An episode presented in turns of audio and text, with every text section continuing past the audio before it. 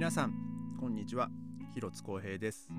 え、今日は8月26日です、え、今日のベルリンはですねちょっとお昼前は天気が良かったんですけどまあ、ちょっと今日お昼からお昼過ぎぐらいからですねなんか雨の予報だったんでまあ僕はちょっと今日バイクで行かずあの久々にですねあの電車で、えー、まあ、地下鉄で、あの職場に向かったんですが、まあ、その職場の最寄り駅に着いたらやっぱりこう雨がもうすでに降っててですね。でまあそこの駅からもうほんと歩いて30秒ぐらいの、えー、ところが職場なんでなんですけど、まあ、昨日ねあの傘の話しましたけどまあこんぐらいの雨だったら、まあ、傘ささなくていいなと思ってですね、えー、結局傘を持ってはいたんですけどもうあの傘をささず、えー、30秒ぐらい小走りでですね、えー、その職場にまで行きましてで仕事終わって帰る時もまあほんとちょっとこう、まあ、パラパラ降ってるなっていうぐらいだったんでまあいいなと思って、えー、結局ですね傘をささずまた帰ってきました、えー、もう本当にえ 昨日ドイツ人傘ささないのっていう、まあ、話をしたんですけど、まあ、自分もまあ大概傘ささねえじゃねえかっていう感じでですね、えー、なんか昨日の今日でなんか、えー、なんかちょっと自分があなんかドイツ人みたいになっちゃったなっていうのをちょっと感じましたね。えー、今日のポッドキャストのまあテーマなんですけどもあのまあ通貨ですね、えー、ユーロ、えー、そのお金に関して、えー、ちょっとお話ししたいなと思います。えー、まあちょっと簡単に、まあ、ユーロについて説明をするとあのまあユーロが導入されたのは1999年の1月1日から、えー、みたいですね、えー、ちょちょっとまあ僕も、えー、さっき調べたんですけどでまあ僕が高校2年生の時にあの演奏旅行でドイツオーストリアオーストリアを、えー、回った時はドイツはあのマルク。で、えー、オーストリアは、えー、確かシリングっていう通貨だったんですよ。でまあそのまあ、当時まあそのフランスは、え、フランでなんかまあなんかイタリアもななんかなんか違ったんですよね確かね、え、ちょっとはもう覚えてないんですけど。だからだからその僕がその演奏旅行で来る時はまあ、そのドイツマルクとオーストリアシリングっていうその2つの国の通貨を両替して持ってきたんですよ。でまあそのあまあ、ちょっと面倒くさいっちゃ面倒くさいんですけど、まあそのまあ、ドイツ滞在が何日ぐらいだから、まあ、ちょっと少なめで,、まあ、でちょっとオーストリアの方はちょっと長かったんで、えー、オーストリアの方ちょっと多めにしようっていう感じで、えー、両替したと思うんですよ。ででもですねやっぱりそのオーストリアに移動してもそのドイツマルク自体がちょっと残っててなんかもったいないなっていうのをちょっと思ってはいたんですけど、えー、まあちょっと記念に、まあ、持って帰ってはきてはいてまあでも実家のどっかにね机のどっかにあると思うんですけどでもまあそんなにねコインも残ってなかったと思うんですけど、えー、まあねそのドイツマルクとかオーストリアシリングまあ今はねまあ、使える、まあ、使えないもちもちろん使えないんですけど、まあ、その両替してくれるかどうかわかんないんですけどまあねそのコインは、えー、実家でね、えーまあ、大事に取っとこうかなって、ね、思います。で、まあ、その、まあ、ユーロの話にまあ戻るんですけどあのユーロはですねあの発行した国によって、まあ、そのコインはですねそのユーロ硬貨は、えー、その裏面のデザインが違うんですよ。でまあドイツの場合は、えーとまあ、硬貨はえー、例えばその下から1セント2セント5セント、えー、10セント20セント50セントで、えー、1ユーロ2ユーロっていう、えー、効果があってですねでまあその通常のデザインの場合ですね通常のデザインの場合は1ユーロ2ユーロの、えー、コインの裏側は、えー、ドイツのやつはあの和紙がデザインされてるんですよ。まあそのドイツのあのまあ、ドイツのまあ国旗じゃないな えっ、となんかそのマークみたいになってるそのデザインなんですけどその和紙のマーク。で、えー、50セント20セント10セントはの裏面は、えー、ベルリンにあるブランデンブルグ門で5セント10セントえー、5セント2セント1セントの裏側が、えー、なんかそのオークっていう植物の、えー、枝ですねその葉っぱがデザインされてます。でちょっと気になって僕その小銭入れがあるんですけど持ち歩いてる小銭入れをこう見たらあのー、他の国のやつはなんかラトビアってラトビアって書いてるコインがあってなんかそこはなんかその紋章でしたね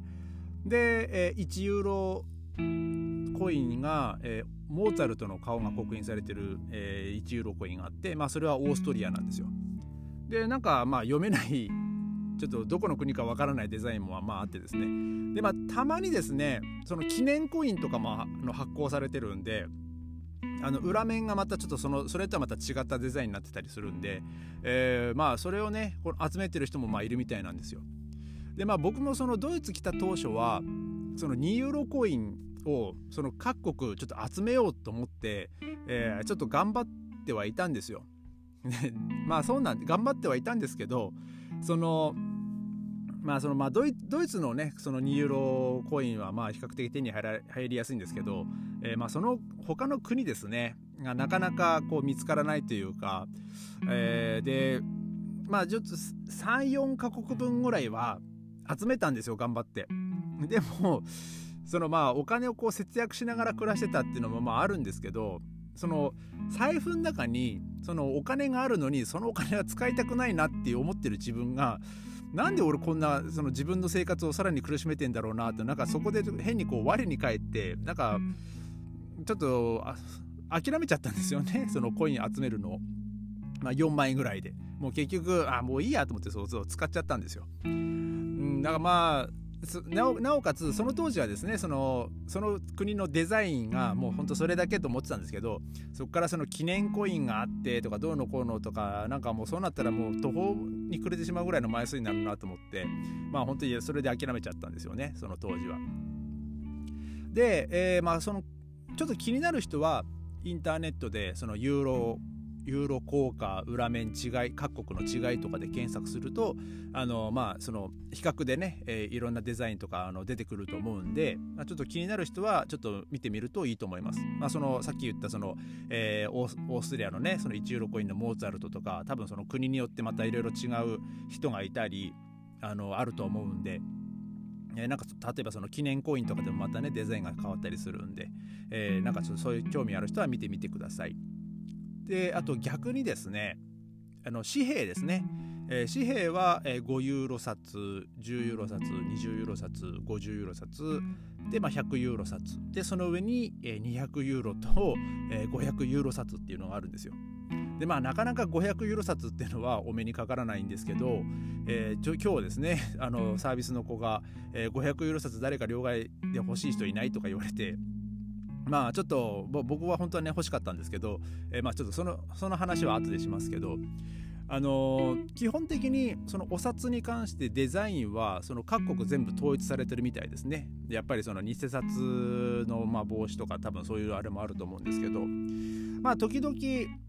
まあなんか数年に1回そのデザインがこう新しくなったりとか、うん、であれなんかちょっと大きさ変わったなっていう思う思う時もあるんですけど。なんかそう時々ねそういう風なデザインの、変更があったり、します。まあで、えー、そのささっきのその500ユーロの話なんですけど、まあ、なんでその僕500ユーロ欲しかったかっていうとあの実はですねその高額紙幣の方がその例えばまあ日本に帰って、えー、1000ユーロを日本円に両替するとするじゃないですか例えば。でその1000ユーロをまあ、5ユーロ10ユーロ20ユーロ50ユーロ札で、えー、1000ユーロ分を両替するのと、えー、その200ユーロ札5枚もしくはその500ユーロ札2枚で、えーまあ、両替するんです。まあ同じ1000ユーロなんですけどレートがその高額紙幣で両額両替した方がなんかいいらしいんですよ。でこれはまあ僕その同僚から聞いたんですけどまああのなぜかっていうとですねそのやっぱ高額紙幣をそのそれぞれの国国はやっぱ欲しがるみたいなんですよね。まあその定額紙幣っていう言い方があるかちょっと僕わからないですけど、まあ、僕がそのドイツ来る前にそのユーロを両替した時はもう基本的にはもうほんと5ユーロ札10ユーロ札20ユーロ札50ユーロ札でしかあのもらえなかったんですよ。まあそれ以外のねその100ユーロ札200ユーロ札、まあ、ましては500ユーロ札なんか、えー、まあ使うことなんかもまず、えー、ないというかまあ、今多分もうスーパーとかでもね、えー、200ユーロ札以上はお断りっていうお店もまあありますし、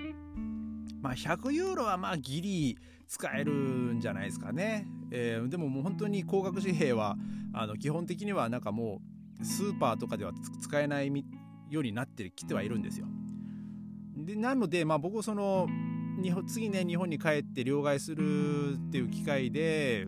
なんかその500ユーロでちょっとどんだけ違うのかなっていうのをちょっと実は試してみたかったんですよね。そのだからちょっとそのお金を多少集めてはいるんですよ今も。そのまあまだその200ユーロ札数枚しかちょっとその分あの、まあ、他の、ね、お札はまあ別にいつでも貯めれるんであれなんですけどその高額紙幣をまずちょっと貯めてそのどんだけそのレートが違うのかっていうのをちょっとやってやってみようかなと思っていて、えー、その本当は500ユーロ札欲しかったんですけど、まあ、ちょっとねかといっていきなりねそんな500ユーロ札あるうちであ俺500ユーロ持ってるよっつって両替できないんで、まあ、その、ね、高額のお金をね財布に持ち入れ,、ね、入れて持ち歩きたくないんで。ちょっとまあ今日はタイタイミングがねあの残念だったんであの、まあ、できなかったんですけど、まあ、ちょっとねまた別に機会があればあのちょっと500ユーロ札まだあるんだったら両替したいなってこう事前に言っといてですね、えー、まあ両替しようかなとは思うんですけどまあちょっとねその両替のそのレートの違いとかもねもし、えー、できたら、えー、ちょっとやってみたいなと思います。えー、まあ、今日はね、そんな感じで、えそのユーロ、まあ、通貨の、えまあ、お金ですね、えのお話をさせていただきました、えそれではまた明日ありがとうございました。